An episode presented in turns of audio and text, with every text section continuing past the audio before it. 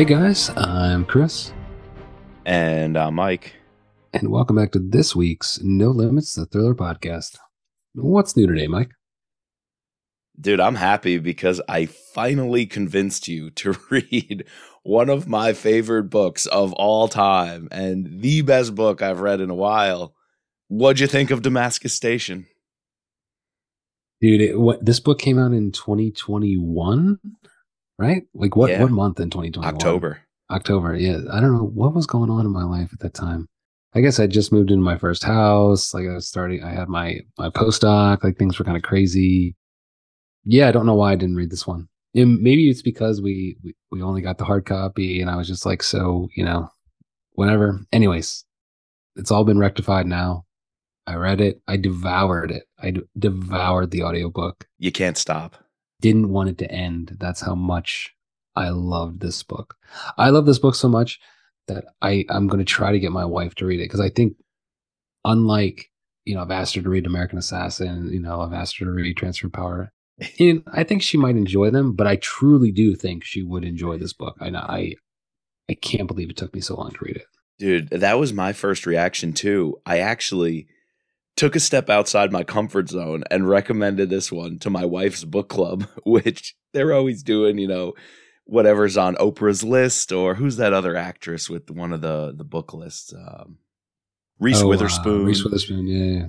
I was like, of the books that I read, I think this is the one. It's got that romance, that electric romance that's under the you know the guise of uh, the secrecy of the clandestine services on both sides.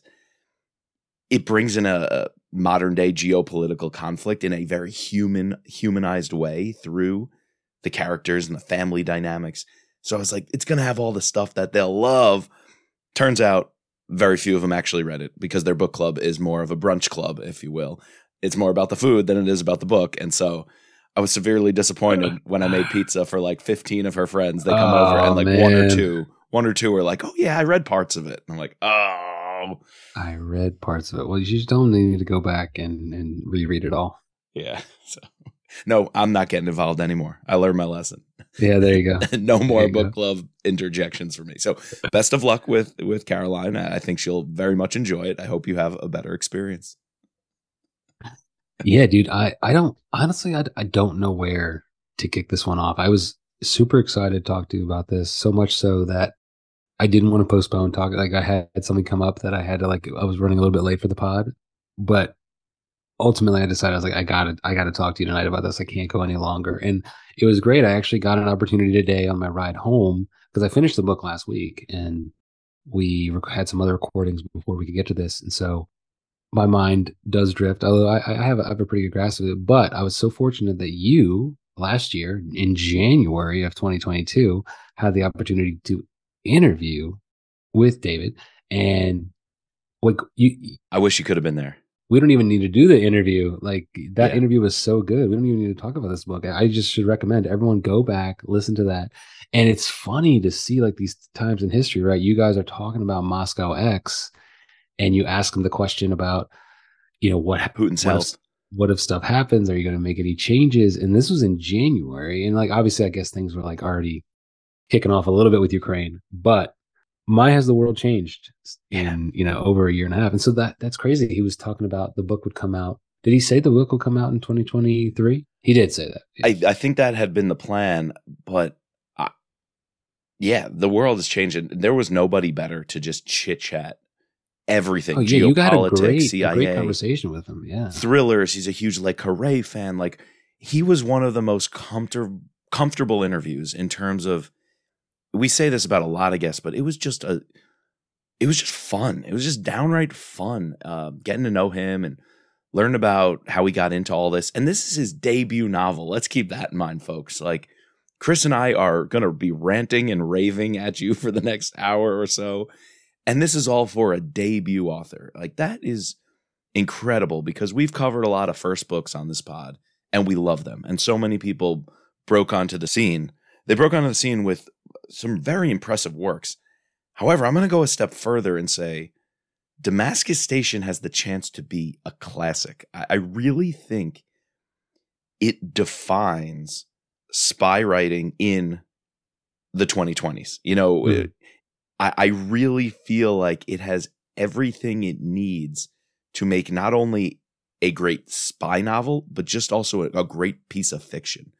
And all of that is couched in real history, a relatively recent history, a conflict that is still ongoing in many ways. It, it maybe has faded from the forefront, and that's something David and I talked about in that interview. But it could be seen as a piece of I don't want to call it historical fiction. That almost downgrades it from what it is. But it, it's a psychodrama. It's a spy thriller. It's history. It's it's so many genres that it's touching on, and each one of them it does exceptionally well. And I think I think it's just one of the novels that we read that could stick around for a long time and be known as a classic in 20, 30, 50 years. Yeah, I, I would agree with that. And I think you know, this is like a common theme, you know, listening to that interview and then also talking to Eric Bishop last night, like authors that put he mentioned in his interview that he he wrote a bunch, like he wrote the entire novel, put it away, realized that that was crap, had to rework it, like, you know, is constantly tweaking and like he wrote it like many years before like back in like when he was there, right? While he, he was, was, an almost, analyst on the Syria desk during almost he said it started as like journaling, you know, like that, that's a decompression, his sort of like thinking about the war himself. You know, that's similar like what Eric was talking to us about last night about like, all right, I, I had to write these three things and like, yeah, they might all be crap, but it's all just teaching me, you know, to become a better author. And like, so my, but I'm not going to give up. My third yeah. thing might, might be that hit. And I think for, you know, at least with David, like he, he put in the work, he put in the time. The biggest thing that I have to like give praise about. And the, the reason I think I clicked with this book so much is that it's so it's the same as the stuff we read, but it's distinctly different.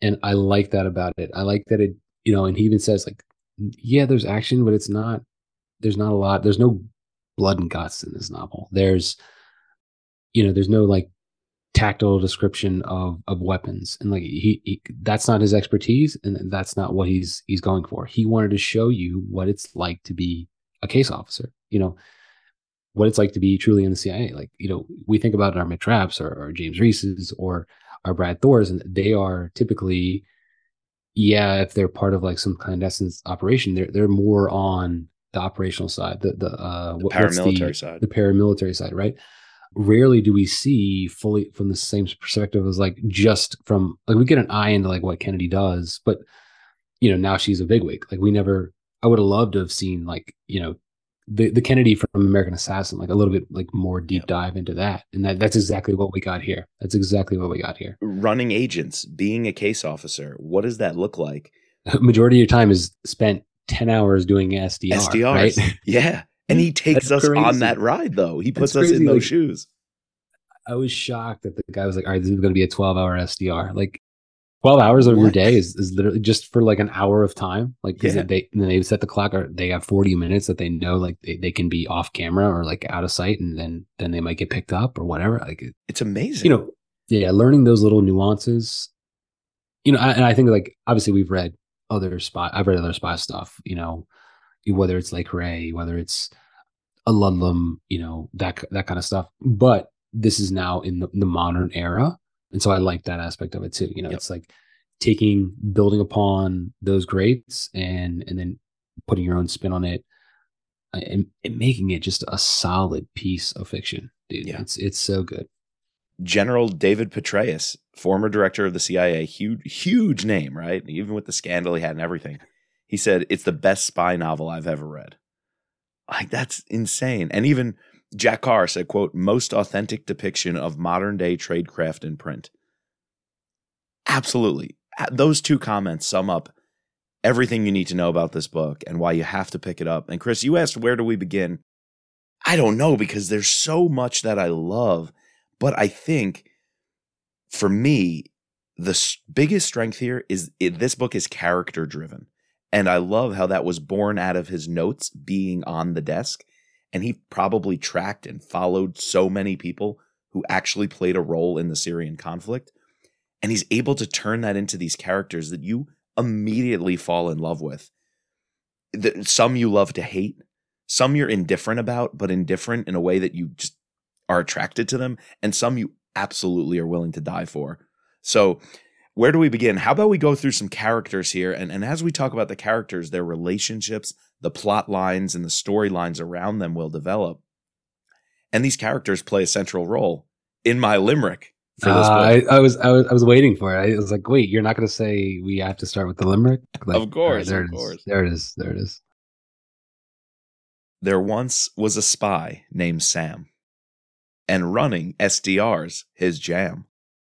In Syria, undercover, an agent, his lover, and to Proctor, you just say, yes, ma'am. Mm, you captured all three of my my favorite characters: Miriam, Proctor, and and Sam. Dude, Proctor kicks some ass in this book. Just a note on the on the scores, it's it's got a pretty good Goodreads score, four point two five. Anything that's above like a four point two, like is is solid. It's got a four or five on Amazon. It, those honestly should be much higher. And I think you're you're right. We we should start with the characters, break it down one by one. I don't know. Like I guess we can just start kick it off with Sam. You know, we're, when we're first introduced to him, he's put into the situation where, you know, we're starting to learn about him and his relation is relationship with Val, and like you know, we're immediately put into this interaction, and they're, they're trying to get an asset out. He's missed a couple windows. That you know he, it's kind of cool like the spycraft goes into this sa- this safe house or that has like this secret uh, garage door or like a garage door but like no one no- really knows it's a garage door because most people don't have garages. And then this is being juxtaposed with like this protest outside and that coincidentally that's where Miriam and Razan are at. I, originally, I didn't pick up on that Razan was a female. I thought she was a, a male cousin, and then like I guess I quickly picked it. Did, did, did you realize that it, it, it was her like female cousin? But anyways, I don't. I don't remember on my first read. I think so because they're talking about like she wants to remove her scarf, and but I love how those two scenes are playing out side by side, and they're two different worlds. And uh, and Sam is not really a superhero. He's not shown right off the bat as what we think of as the typical protagonist in Mhm, these stories. Cold open with Scot Harvath, you know, kicking ass and taking names. Mitch Rapp killing some people, sneaking up on some dudes. Like Sam is sitting there brewing coffee, like sweating it out, waiting for Val to come. And she comes and she's like, shit, shit, shit. And she's freaking out. And you get the the, the pressure and how tense it is to be in this role. And then we find out this Komodo, who's the, the code name for Marwan Ghazali, who is their asset, who who hasn't checked in, is not coming. And they're like, we're blown, case is over. She's got diplomatic cover. He doesn't.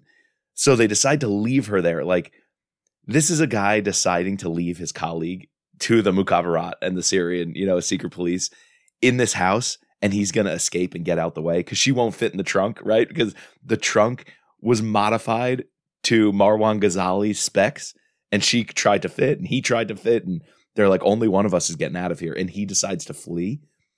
And so, like, he's kind of he's not a he's not a superhero right off the bat. You know, he's Right, not sold to right. us as gonna solve everybody's problems, gonna do something super badass, but he's gonna do what a case officer has to do: get out, you try to play the long game, live to, live to the next day, and he's hoping that Valerie Owen's cover, diplomatic cover, will hold. The Syrians will stay true to that, and when he's being debriefed, he's up against bureaucracy as well. Once he gets back home, that that debriefing scene was pretty cool, going back and forth about him recounting the events of that day. right. And all of this is just an opening we don't really return to, but way, way, way later we'll have huge uh, impacts because Val dies, right? They kill her in interrogation. And that introduces us to a whole host of characters. I guess we should call him a villain, Ali Hassan, and definitely a villain, his brother Rustum, and his muscle Basil. Yeah, and you know, just immediately, I love how we're both introduced to Sam and and then Miriam and Razan, and then like you you kind of get because you're in Miriam's head right as she's like looking at her cousin up there in the protest and how it all shakes down, and you know, you begin to see like that there's this woman who's yes she works in the palace yes she bel you know maybe she believes somewhat in what the regime is doing but probably not really. She she wants to support her cousin, but she wants to stay alive, and like you know, it, honestly, that's it's a common theme we're going to see with a lot of these char- these Syrian characters. Of yeah, maybe they don't fully believe in what's going on, but they the only the only thing that they can do is make sure they and their loved ones survive, live to the next day, and like no so that's why yeah. that's why they have to, you know, go along. You can argue whether or not you think that's right, whatever. Ultimately, Miriam makes a choice to go against it, and in a sense, so does her uncle, right? Uncle Dahoud. Uncle, and so does you know Ali Hassan. Like you know, yeah. technically, he he betrays his country to, to some extent, but in all those cases, it's mainly to save save their life, save any sort of their pride. Uh, you know, yeah, it's just interesting to like learn about the situation. You know, going back, you know, this all happening 2012, 2011, right? Reading about it, I, I think you know if we if we wanted to already dive into and give this a score based on setting i think he does an excellent job describing the place in amazing detail yep. like uh the inner workings the you know moving around the city going into the palace going into these various safe houses understanding the nuances of even like we can maybe talk about this later but like when miriam and and Razan go out like on night on the town. It's a flashback outside right? the city. Yes. Yeah, and, and, they get stuck outside the city in this in this town, which eventually is a town that they like end up bombing. Right, like later on, it stands out. You know, you get this description of this decrepitness and how like yes. right outside of where they live in, in the rich is this depraved uh, poverty, right? And I just think it fully immerses you in the story in in the calamity of the situation. Yep. Giving you all the angles. Um, yeah, like just amazing.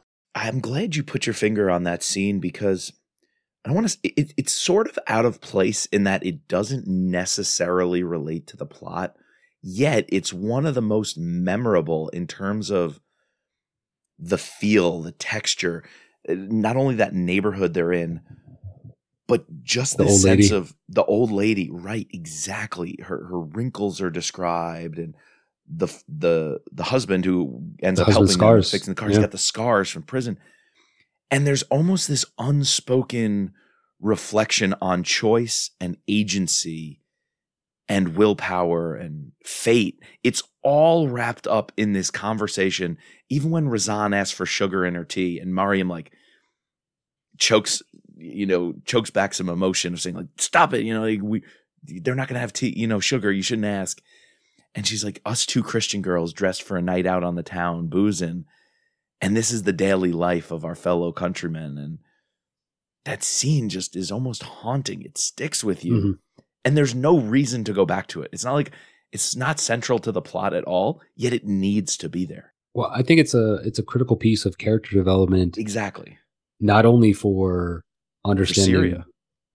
Yeah, not only for understanding Miriam and Razan's relationship, because I think like that's initially what David was going for with this flashback, but more so, I think like the more important thing is to give us a character development uh, of Syria. You know, I think it's exactly. it's, pretty, it's cliche of us to say it, but like literally, Syria is a character in this novel. Yeah, and I think the best of authors can take a place, take a setting, and actually make them part of the story, not just like dropping them, you know, anywhere else. Like this story can only obviously it can only exist in Syria because it's about the Syrian civil war. But you know what I'm saying? Like you could take the Absolutely. elements of this story, put it somewhere else, and it just it wouldn't be as good. A hundred percent. There's universal truths being told.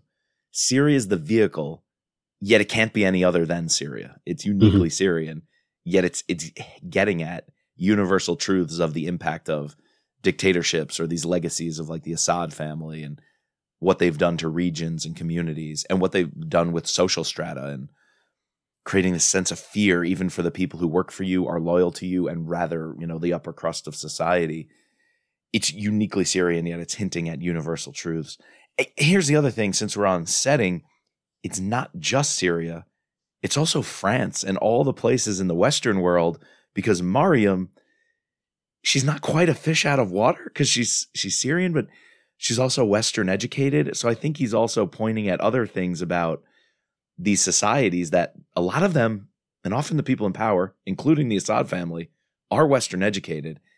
And it's kind of like this clash of values when she has to go convert Fatima and threaten her and like tell her her mom's going to get arrested and all this.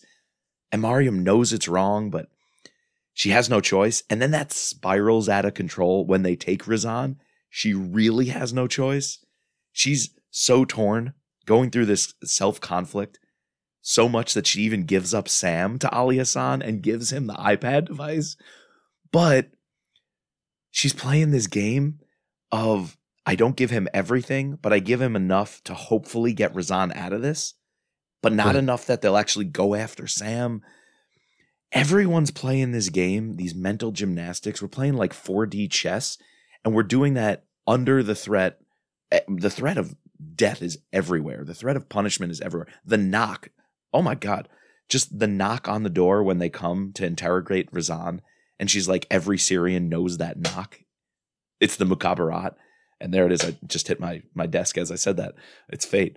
But all these little things are just creating this texture. And and I began talking about France. That's also transferred over when we're just simply training her in in Ez and uh, I think Ile de France. They go to eventually where that hotel is. I don't need action. Like all of this is so gripping, so suspenseful, so engaging. I don't need somebody to die. And then it is really exciting when Sam realizes he's on the precipice. He can't go to bed with Mariam. He can't make that jump just yet professionally. He's like, it's too much to risk at this point. And she says, You're not getting a second chance. It's over. He's like, Let me at least walk you up to your room and let's at least talk. Thankfully, she lets him in even after that. And the guys are there and they have to take out these, uh, I think it's three right. Mukhabarat guys with a lamp. And they were just practicing, you know, Krav Maga. She's she's training the Krav Maga in her underwear in her room I just all of this hits for me. And yes, that action scene was cool, and they kill these guys, and the banditos come and clean it up, and I didn't need more of it. Like that was enough blood and guts right there. It did something to propel their relationship. It basically got her to forgive him. And we didn't just leave it there with we killed some dudes, rah rah, this was crazy. They then sit down together, right? Remember Mariam in her robe and and he's like, we need to talk about this. And she's like, stop. I get all the questions first. You know, like I'm going to give you the download of my questions and I'm going to assess if you're being honest with me and you better be honest with me. And uh, then we're going to move on with this relationship and figure out what we do next. It's so real. They don't just kick ass together, kill these dudes, go on the run and, you know, end a story. It's followed up with that really deep conversation of what do you want out of this relationship, this professional relationship, but this spy agent relationship as well Where's it going to go? Let's clarify how we're going to be honest with each other, how this is going to work. And I, I just think that's how a lot of these things will go down. Yeah, and I think like the advantage of you know that whole tension between you know we don't we don't fully understand Miriam in the beginning. We're thinking, all right, maybe she truly is you know a Syrian, you know, like fully hardline Syrian, and then we obviously know Sam's intentions because we're in his head. Um, and then that cat and mouse game that they're playing, like, do in the beginning you're thinking like, oh, is he is he going to get her? Is she like realizing who he is and she's going to try to turn on him? You you don't know like where that it's going to ultimately end where it does. You you you know you're thinking like you're constantly just thinking where can this go? Yeah, exactly. And then at every turn, you know he he does a 180 and he or he he switches and, and like ultimately brings them together. And then after that, there's now tension built about all right, is she going to get caught? Like, yeah. you know, are they going to get caught? Like, is he going to get action. caught? Is he going to get caught sleeping with her? You know, is is yeah. is is he going to get caught by the Mukhabarat?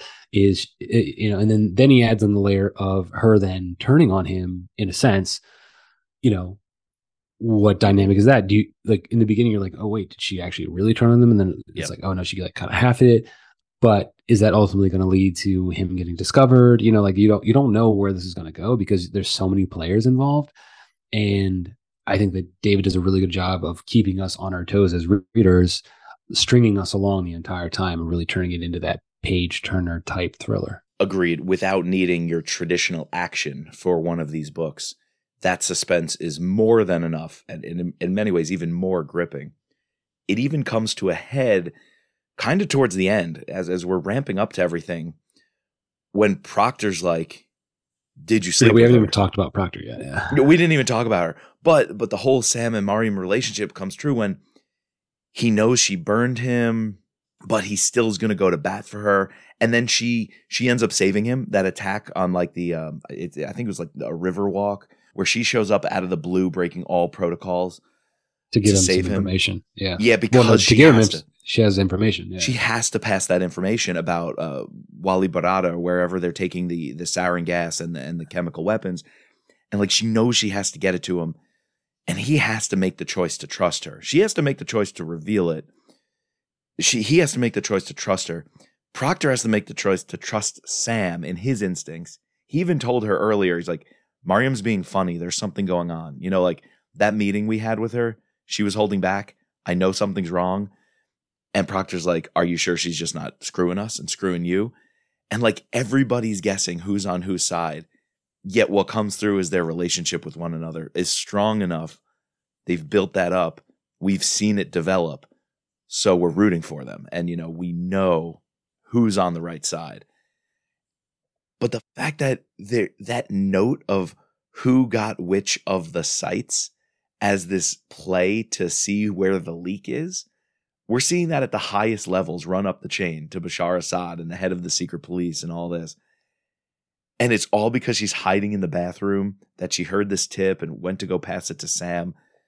I really love that stuff inside the palace and inside the Syrian upper echelons and getting to be a fly on the wall of the conversations where they're trying to uncover the mole, but he's nervous that it's his own girlfriend who, you know, Right. works for the security services. I really think the develop the relationships are being developed on our side as well as they're being developed on the Syrian side and there really is a balance of how much time is spent on each. Yeah, and I think that that's just another element of the suspense, right? It's you know, they they're running like a Tyrion Lannister style, uh, you know, Right. uh, you know, weed out the mole Yes. game. They don't know that Miriam was the one who stole the information from the laptop originally, right? So they're putting their feelers out, trying to get that. So that's that's one ev- evidence of suspense, and then you know we don't know that. that also, like you mentioned, uh, Gabriel and uh, the bomb. Like there's the whole operation with Sam to try to bomb Ali Hassan, and then right. but at the same time you have this other like rebel leader who they, they even like mentioned uh, i think david writes the comment sam had the unfortunate that what's his name i forget i forget the commander's name who ends up getting captured but like he placed his bomb first yeah. and so like there's that element of, and like that was like a, a one liner at the end of a chapter you'd be like oh shit like what what's gonna happen and you you know just bringing all those elements in just again adding more to the suspense more to the page turnability of this novel yeah really makes it shine Yeah, we haven't even covered like so many of the scenes because you said the flash drive. That's exciting. it's there's too much to cover so we, we kind of have to uh we kind of like it's read the book but i think like we're, we're gonna we're gonna touch on certain elements and i think i think we gotta move to proctor because she's a probably one of my favorite characters. In the beginning i didn't i didn't quite get her you know the way he describes her in the beginning you know this, this super quirky character head of station. I think she shows up like wearing like an all like teal blue velour to like one of the meetings you know says dog sh- like puts the word dog shit in like her her cables to, to people to say like plans are, are are bad.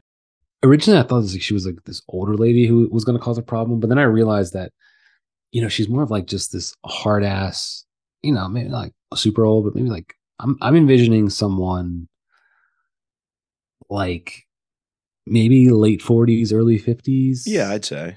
But like you know trim fit. Still with it. Oh like yeah, absolutely. with it uh you know like does you know keeps herself in shape can can take names you know can, when she's swinging that. Mossberg around Yeah, during the embassy raid, like whoa, that that's just i, I wanted to ask you like if if this was to be able to turn into a movie who who do you think would would be a good cast for that oh, dude.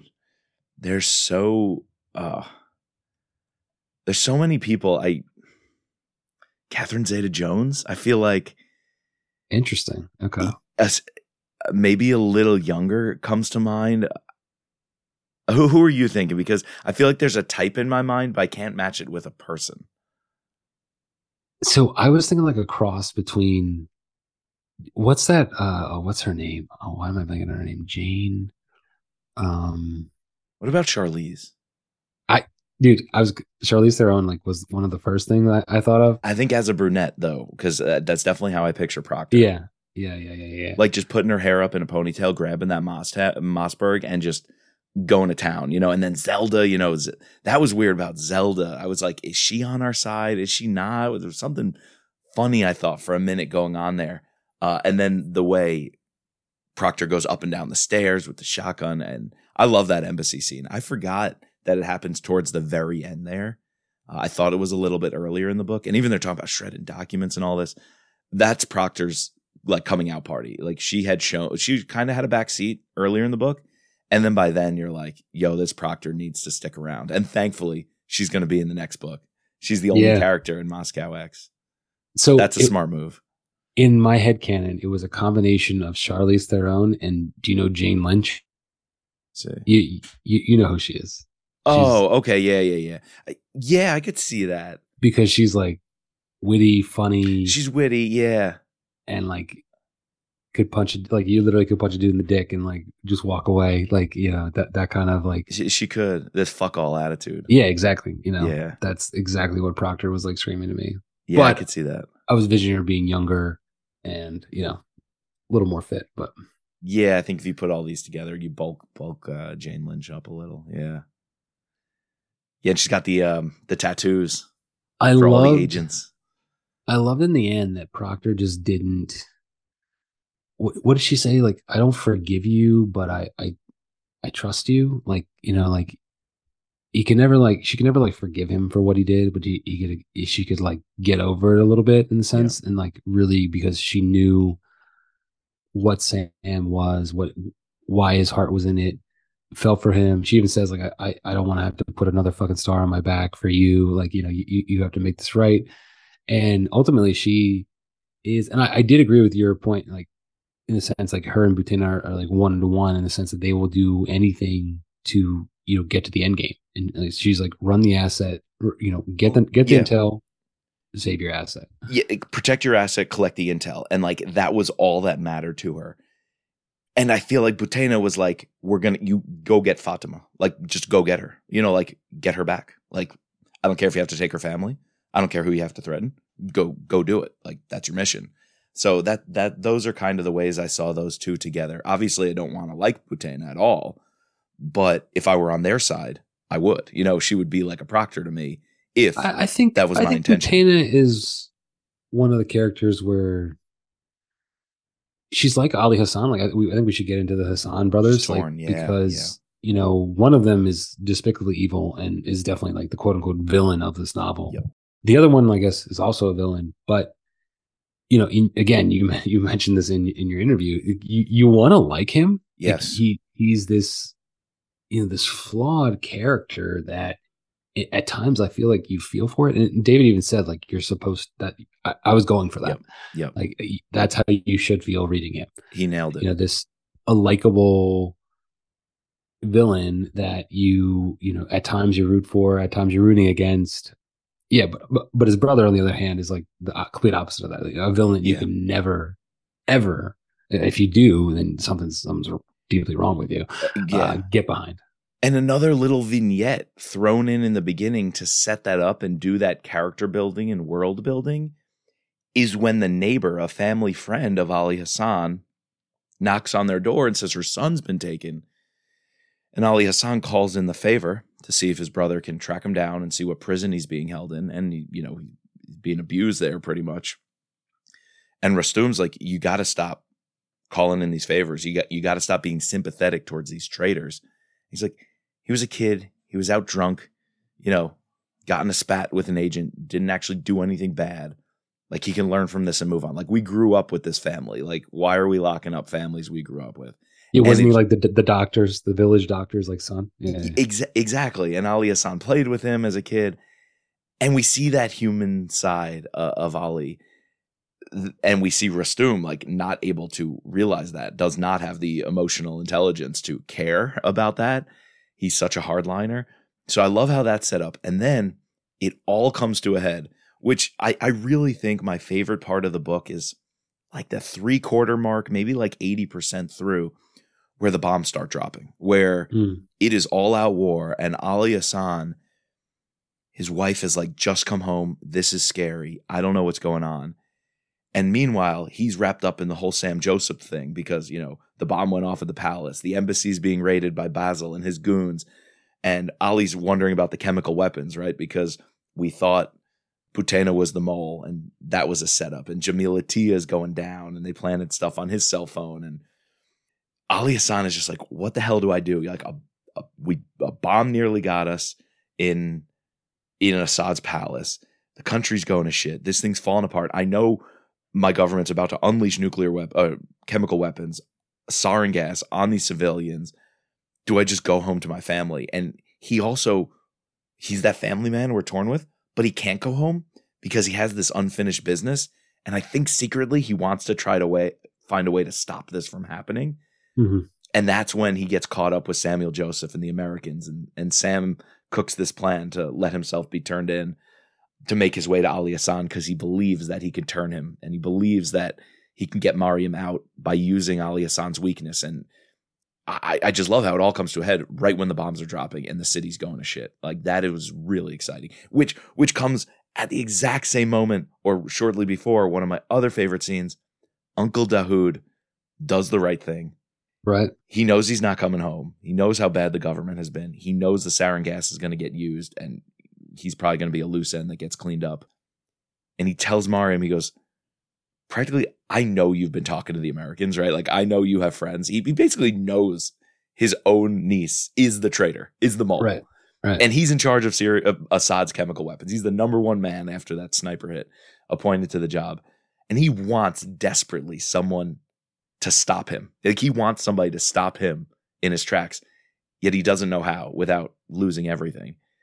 And he turns to Mariam and says, I'm going to leave you with some information, and what you do with it is up to you.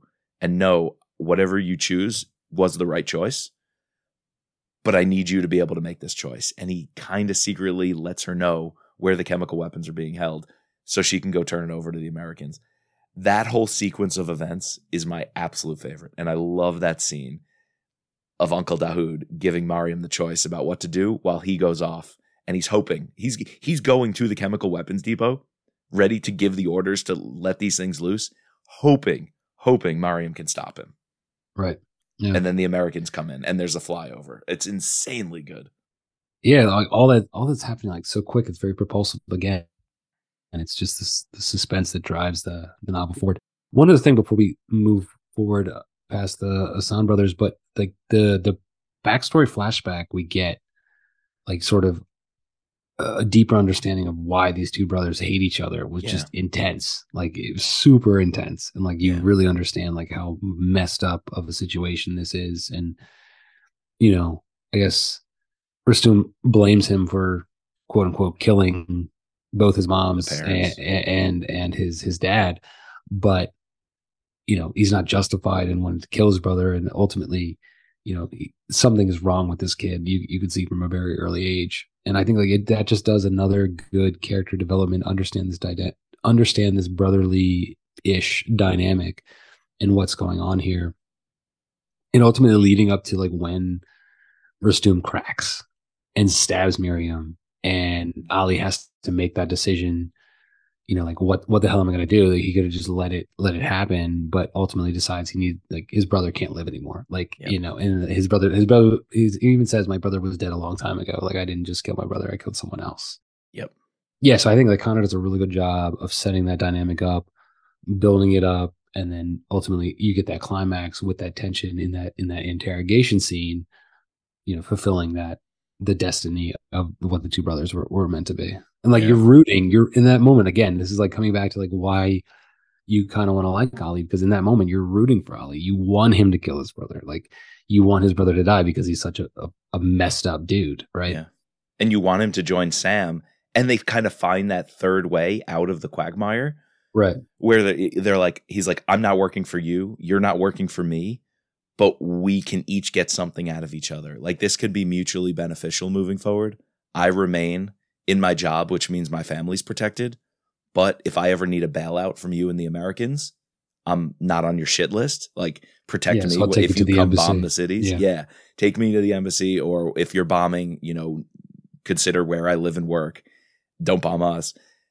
And Sam gets out because of that. And so there's this unspoken agreement of like, we're not working for each other. We didn't turn each other, but we can respect each other professionally and and look out for one another. And who knows the dividends that will pay down the road. Like that's a huge thing of a lot of the spy stories you hear, and even the Americans. I talked about that with David. He's a huge fan. We went on a big tangent of that. You sometimes build these relationships or you keep an asset because you don't know what it's going to look like in five years, in 10 years. And if you could pull on that string in that relationship, it might pay off in ways you never thought of. And so you don't burn people, you know, you don't stab people in the back right away. You keep lines of communication and dialogue open and eventually, you know, maybe that dead drop will hit and and you'll get that key piece of information or someone will decide to turn or drop you a line all because of something you you, uh, you you scratched their back, you know, years ago. And I love that we're setting up a long game here. That who Yeah, knows it's a long game. it, it could it could come back. Exactly. We could see this again down the road. I was happy to learn uh, in, your, in your interview with David that you know while we could just come to an ending and you know have our own headcanon about how it goes forward because they you know they were able to give these signals to say they're both safe they're they're on the outside um he's not fired you know he's going through this internal review board whatever and we also found out that proctor we know that proctor is going to be in the next novel super Yep. excited to start that when it comes out on audiobook next week but he said you know maybe maybe I'll, I'll have an opportunity to go back to this story sort of towards the end of the war and hopefully pick up with these characters again uh, and, and see that. So it's a nice novel where like it's it's if he never goes back to it i'm i'm perfectly fine with it. Like it, it there's there's like some threads that you i think you could there is room to elaborate further on but it is in a sense complete if that makes sense. Right. It's both complete and unfinished, which is very much like I would say the Syrian civil war and conflict, right? Like the Assad regime is still in charge. How much has changed? The the violence, and I'm sure various factions of rebel cells are absolutely trying to muster, you know, whatever their next phase, their next wave is in this thing. But the Assad regime is still in complete control and clamped down. So I feel like whenever you come back to that story, these characters, including Syria as a character, could be in a whole nother state of mind, but the plot can be resolved or driven by these old relationships. You know, the things that happened way back when in the in the thick of battle, kind of hardened and tested their their mettle, so that when we see them operating in a completely different Syria in some ways, years later in the present, they can pull on those old strings and and and you know favors to resolve whatever needs to be resolved then and in the future. And that's going to be kind of cool. That's that leaves a lot open for storytelling. And the fallout of the embassy hit. You know like right. if it gets traced that Basel was scalping people and calling up a mob, like the effects from 79 in Iran are still very, very much alive, you know, 50 years later or whatever, still very much at play, the dynamics and outcomes of that. So that just happened in Syria, right? In 20, whatever, 12, 13, 11 so the you know the 2020s and the 2030s are going to be heavily impacted by a massive event Right. like uh, storming an embassy. Yep. Yeah. Do you want to get into the scorecard a little bit Let's do it. Yeah, I mean, this is going to be a rip. I mean, it's it's it's pretty easy scorecard uh, to be honest with you. Um, I'm torn on one thing, and and um, I'm curious to get your take. So let's start with that because it's right off the bat the one thing I'm I'm torn on. Plots a ten, no matter what. How are you going to score action? Because the action is more that suspense, as we talked about. These thrilling moments of who's going to turn on who, who's going to catch who. Can we give it a ten for action because of that, or does it have to be more hand to hand combat? We didn't necessarily get that. you know, honestly, I was like thinking today about uh, you know, I, I think about my scorecard like the whole day we were we're about on a pod, and yep, same. and I'm like, what? We're typically doing action because we're reading stories that have a lot of action, and we want to talk about like how well that was executed. However, this is like a little bit of a different novel. I think like, you know, our next novel we're gonna read uh, you know, this week and, and, and, and do a pod on it, but probably won't, won't release that for a couple, like at least until we talk to our patrons. But that's, you know, Le Carré's This Bio Came In From the Cold. And in a it's sense, the same thing. That's going to be very similar, right? Right. And so maybe this should be a different category here where action plot are kind of like one large category Worth 20. worth 20 and we can score it, you know, however because I think if we had to just purely purely rate the action. Okay, let's pull out the scenes. You have the opening scene Yep. where, you know, the the the, the protest slash um, Yep. crack on the safe house. You have the obviously attack on the compound. A lot of different, you know, scenes where you're, you know, the, the bombs coming in at the very end. The hotel killing the bodyguards. Yeah, the hotel killing the bodyguards. What else? There's Yeah, not, it's all like it's all like too much- little little things. but the briefcase, right? Or or putting in the flash drive, like that is that's just as suspenseful. That's thrilling that's just as thrilling as like you know someone going in as a shootout. out- That's just Yeah, as thrilling as a exactly, shootout. Exactly. Or, or even the bomb makers, right? The kid with the tea cart rolling it in and shaking and fumbling, and then the bomb goes off, and the aftermath of that. That's an action scene in many ways, you know? Like that's akin to Mitch Rapp taking out 10 guys at a safe house in Leesburg with a single Glock 19. Like, Well, think about it this way, right? You're watching like Mission Impossible, okay, and you have like the first one. There's like two sorts of action in that movie, right? You have the helicopter scene at the end where it's chasing a a a, a, a bullet train, but you also have the scene when he's in CIA in Langley's headquarters, like propelling down from the air ducts, and like that is an action. You know that that is like a it, that is an- Yeah, yeah. you know like the whole prep for the mission and like the lead up and like that kind of stuff and like that's exactly what we got throughout this entire novel is is that kind of suspense But here's what's kind of crazy is like I'm just as suspenseful in those things as I am with Sam sitting on a park bench for 3 hours reading a book, pissing off the people who are following him, and then he he leaves his bag somewhere like he he leaves like a rug store. He was shopping for that rug, but he left his camera on purpose so that So he he can go double, double back, back. and turn around. And when he turns around, he can notice if anybody's following him and and then trails him back to the store. He's like, "Oh, forgot my camera." like for some reason the way david delivers that is as thrilling as you know ethan hawke you know jumping off of the uh whatever it is the um bird khalifa the burj khalifa or whatever in a wingsuit you know like it's crazy to say i was just as invested with this dude walking around damascus making left turns right turns doubling back i i even think of that as action a suspenseful action in a sense yeah so uh, we got to come down to we have to here's the decision. stakes.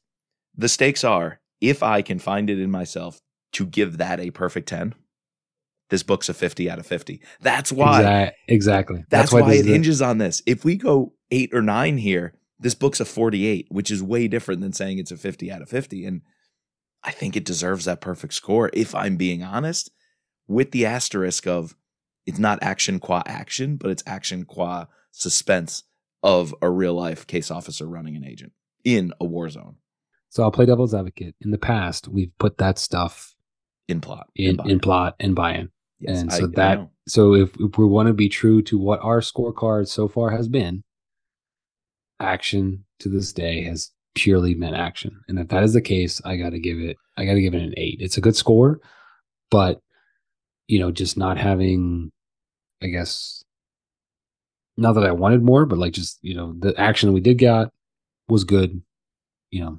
solid b I, fair, fair point. Point taken. I'm going to push back on that, however, and say you also have to recognize genres, though. And 90% of the books we read, 95% of the books we read are this more pop fiction thriller. I wouldn't necessarily put this in the same genre as that. I think of it more as literature. Like you said, we're going to read The Spy Who Came In From the Cold. We're going to be severely disappointed if we think of it from an American modern day post Vince Flynn thriller novel because the genre of British spy fiction is just so different. And David did self profess say he was leaning into the school of classic British spy fiction in a modern setting. And because of that, I think whatever past things we've done on our scorecard were the one genre we've covered so far. And I don't think we can be so strict to say we must apply the same standards of that scorecard to someone that is intentionally going outside of the genre and reflecting the more British spy style of 30 years ago. I'm also of the mind of like something should be really hard to get a 50. Like almost nothing should be a 50. So sure, and I'm I'm gonna actually I'm I'm gonna take some heat here. I gave a 50 out before, and yeah, what did you give a 50 out before to? It was Sons of Valor 2, which oh yeah, I'm hoping we can still cover here because Sons and of Valor 3 came out yet. today. Today's the pub day, yeah. But here's the thing. I'm gonna unfortunately, and I I, I gotta I gotta own this. I'm gonna take take a step back and say there was a mistake there. However, the mistake was not in action, plot, buy in, bad guys, good guys. I stand by that being a perfect score. It's the cover. I, I went to a five on the cover on that when it truly is probably in that four range. So I agree we should be very strict on these things, and that 50 out of 50 should be near impossible to get. And I maybe was a little too loosey goosey earlier. And you were there with me, man. I went Andrews I, I would have pushed you hard on that. I would have pushed you hard on that. I will put. Uh, we we're gonna do a proper scorecard when I read the book. So exactly, I'll have a chance to set the record straight. So I agree. You weren't there to push back on me. I kind of went solo. I got a little too ahead of myself. I want to walk that one back, which we'll be able to do when we cover those books. I don't think I want to walk this one back. If I give this one a 50, I cannot see myself walking it back. Okay. I unfortunately didn't read it when it came out. I read it a few months later. And then I talked to David in January 2022. I wanted to kick myself for not reading this the day it came out. All right. All right. I, I want to kick myself for not reading it when you told me to read it in January 2022. A year ago. Yeah. So I I read it a second time immediately right when I picked it picked it up. And then a few months later I recommended it to the book club. I read it a third time. I loved it so much that third time. I read it a fourth time. And then I just listened to it again to prepare for this a fifth time. That's so rare for me. There are Vince Flynn books I haven't even read more than twice. So I picked this up five times essentially in what a, a year. So I'm like, that's insane to say that. So I'm doing it 10 on action, and that 10 on action means a 50 out of 50. No, you're just giving right to it. Yeah, yeah. we could we I've could spoken. just everything else for me is is 10, 5, 5. You know, yeah, no, it's it's five, five, five. Um, and I'm a 48. This is probably our least suspenseful, our least suspenseful thing. But I think, you know, the plot and the buy-in, it's it's all there. It's there. it's yep. there's nothing to nitpick. The the good guys, you know, Sam, Proctor, Miriam, you know, in in a sense, uh, you know, Ali, her uncle, you know, all the Syrians we get, you know, and then you want to go into the bad guys like also Ali, Atia, uh, Basil, like you know, learning about these rebels and like like that kind of stuff. Like not that they're bad guys. Like you, you the there's kind of like this. Yeah. You kind of kind of is like this amorphous like um juxtaposition of like who is good, who is bad. Yeah, character development really good. Yeah, we already talked about the setting. We we haven't. We I mean, I want to give the cover a five because I thought it was it was very good. Right. Before we talk about that, can I just give two small criticisms? Sure. And I don't think they're enough to drop it by half a point anywhere on the scorecard. Okay. But okay. you know we pull things apart, right? So I think I I still even though I'm I'm making that call, I still want to be objective and say it's not perfect, nothing can be perfect. And if I were to find it, there are two kind of not loose ends, but two things that I'm just like, could it have been worked in better? One of them is the opening when he goes to the cabin and brings the beer and is talking to the guy's wife, who eventually offers him the Damascus station job to, to go and be station chief over there. I feel like that character was not Bradley. I think was not brought in enough. He was brought in once or twice when they were making operational calls back at Langley, but I really liked him in this opening scene or towards the beginning, one of the early chapters, going to Bradley's cabin, going to his basement, staying over there, and basically talking about this op and what they're going to do in Syria. I felt like Bradley had an opportunity to come back a few times, a little more than he did. It wasn't required, so I'm not dropping a point, but he was almost left there as this kind of old guard, head honcho, very influential person who maybe could have made an operational call at a critical moment that unleashed Proctor. You know, unleashed Proctor and Sam at the right time. Yeah, but I, I think like instead we just got more Proctor. We Like, exactly. I, exactly. I think if you if you had had him, it be- hampers a- Proctor. a bigger role, then you would have to cut it somewhere because you know Agreed. this book is pretty pretty jam packed, and I think inevitably you would just get less Proctor, and I, I Correct. wouldn't have wanted that. So And I was glad Proctor grew into the role and played center stage and not just some guy from Langley, you know, some de- desk guy who, who's making calls. The fact that we gave that agency to Proctor, I think, replaced that, and I was fine with it. And you still have Bradley there for future stories. You know, he can Right. still be around. He, he kind of had like an aura around him that he was this wise figure who who could make these calls, and so he's still there for the future. The other one is the bomb maker and his wife, who was this sniper, almost this like ghost sniper who racked up all of these kills. they were cool, and I, I thought they were going to be worked in a little bit more than they were. Yeah, Ultimately, I guess they're just like a a plot device, right? To Correct. push something along. To well, obviously she's there to kill the leader of- yeah Dahoud's boss, right? So that he becomes replace. So he replaces him, and Yeah. then also to, you know, at the same time that the CIA is trying to buy him, b- bomb Ali Hassan, they bomb Recruit him, which kid. which ultimately, like, I guess, causes like some, like, why the bomb bombing doesn't doesn't ultimately work, right? Right. Th- That's why they have to wait wait some while. So yeah, but I thought that they were really cool though, and I thought that there was more that you could have done with them Yeah, but at the same time, I, I agree with you. I don't. I wouldn't dock at a, a point or even have a point because you know maybe if you do have more of them, what are you going to take out? Like you, Yeah. you can't, you can't really. I, I, I think they fit in perfectly, but I do, I do see your point in the sense that they were they're cool characters that that could have had more of them. More yeah. them. You, you could have had more, so that's part of the issue. It was a little awkward when they were mentioned because he was making the bomb side by side when the CIA Oh, lady yeah. was making the car bomb in the door, and there could have been. I, I do think it took me to my second or third reread to truly understand which bomb was made by who, like the car op to let the car door blow out and and get Ali Hassan on his smoke break. That was a CIA op that the lady was making that bomb.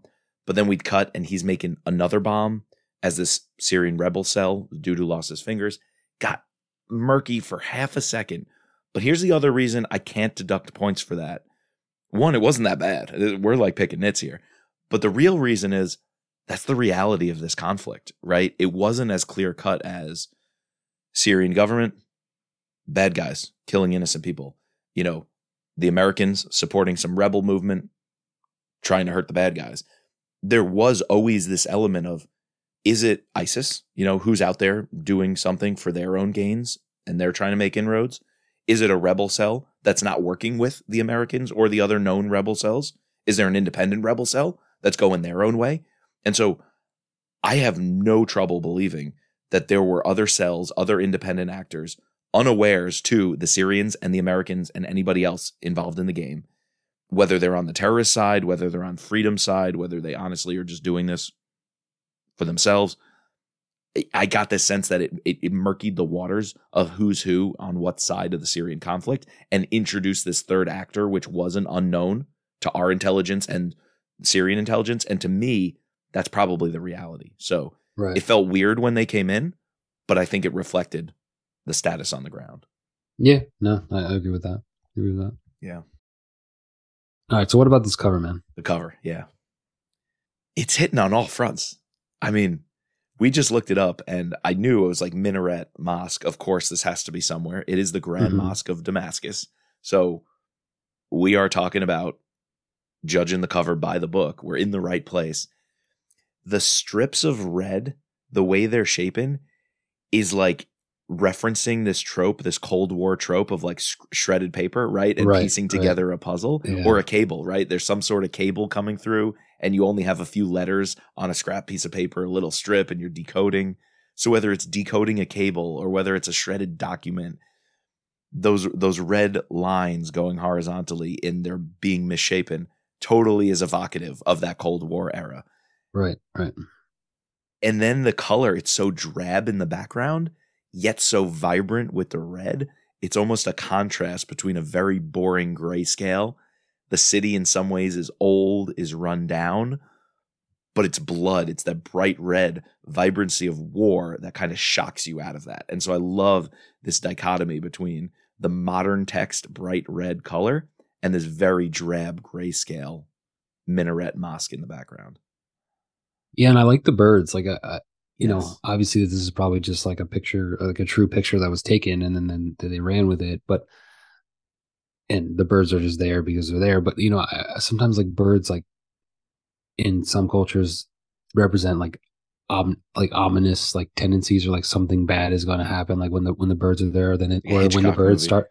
Yeah, like when the birds start to fly away, like you know something is going. Or, you know, obviously there's some movement there that or like something that caused them a disturbance uh, and it just leads to those, this, this eerie-ish feeling that like all right something something's going to happen in this novel which obviously it does and then there's a second novel a second cover is this the, the british version I believe it, it, it. looks like it should be, uh, yeah. but I believe it's the Kindle version. So I don't know if that's oh, Kindle okay. worldwide, but it looks like a typical British printing of right, a thriller it novel. It does we just get like the you know essentially the same cover from a different angle you know different different coloring but i i like it just as much. Like it's it's pretty cool.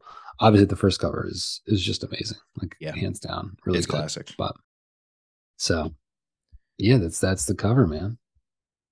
All we need to know is who's your winner man? Who is who is your free space? I mean there's so many ways i can go with this. I just have to say the cast of characters in general, the ensemble, if you will. This really is an ensemble kind of book. I think it could have very much been too many cooks in the kitchen. And maybe the first time I read this, I struggled with that a little bit. Uncle Dahoud is Razan's father, they're cousins. Mariam and Razan, maybe. Butina, Mariam, Razan, Proctor, you know, who's who. Ali Hassan Rustum, Basil, Jamil Atiyah. He kind of got a little lost in the shuffle of who is he the first time I read it. So the fact that you could keep all those people straight, all of their stories intertwine in a buyable way. The story checks out. Each character always checks out. Their motivations check out. Their backstories check out. And you have this many of them is a feat. So I'm going to say what David created in terms of this ensemble of characters – ones like Ali Hassan who are so deep. Are they good? Are they bad? Are they villains? Are they sympathetic villains? Or are they actually not villains at all? He's asking those questions of multiple characters. And Sam, is Samuel Joseph even a hero in this book? He's obviously a protagonist, but could you call him a hero? Does he go on the hero's journey? I don't know. And so I'm even questioning that. So you've created some very complex characters you've nailed the relationships and dynamics between them. And at the same time, you wove each of them into the plot in a way that was necessary and checked out. And that to me is a massive feat. Yeah. Yeah, mine's kind of like piggybacking up on you. I I, I gotta go with the banditos. I, mm. I really mm. like like these guys. Uh, I thought yes. that you know, Sam immediately was like, "I'm going in. I I need I need them." You know, he's he's the he's the man and the he's he they are his man in the chair, even though they actually do you know surveillance and stuff like that. But yeah, and I I thought you could have easily done a whole story about them and like that. Yeah. That just shows like how good of like a side characters they are, and I think one of the aspects of them, right, is that they they're native Syrians, and so the their their skin in the game for them. The reason that they're there is because they obviously feel some way about the conflict, and so they want to put their mark on it, and that's why they're fully fully pot committed into, you know, the bombing, uh, you know, try to take out Ali Hassan, into, you know, getting Miriam, turning her over, um, tracking them, helping Sam out in any way they can. So yeah, yeah I really like those those those three people.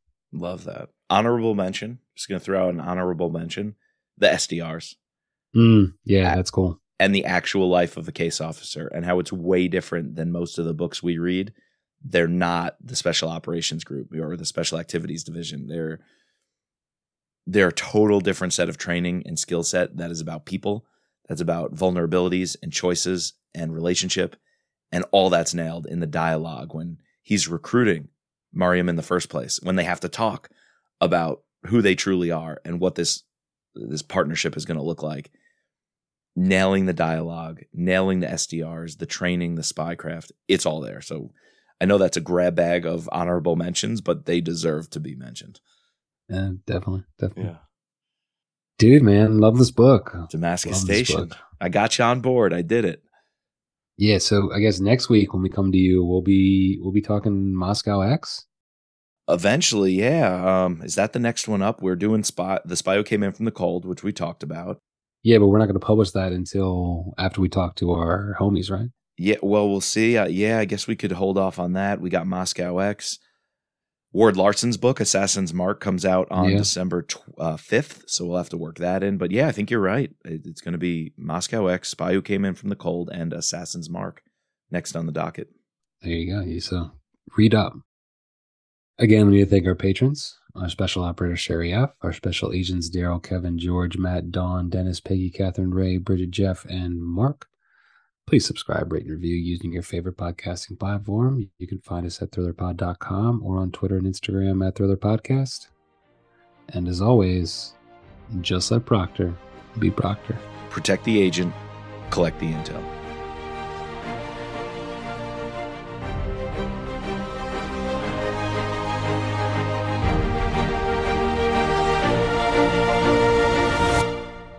Can I give a little postscript here, a little post credit?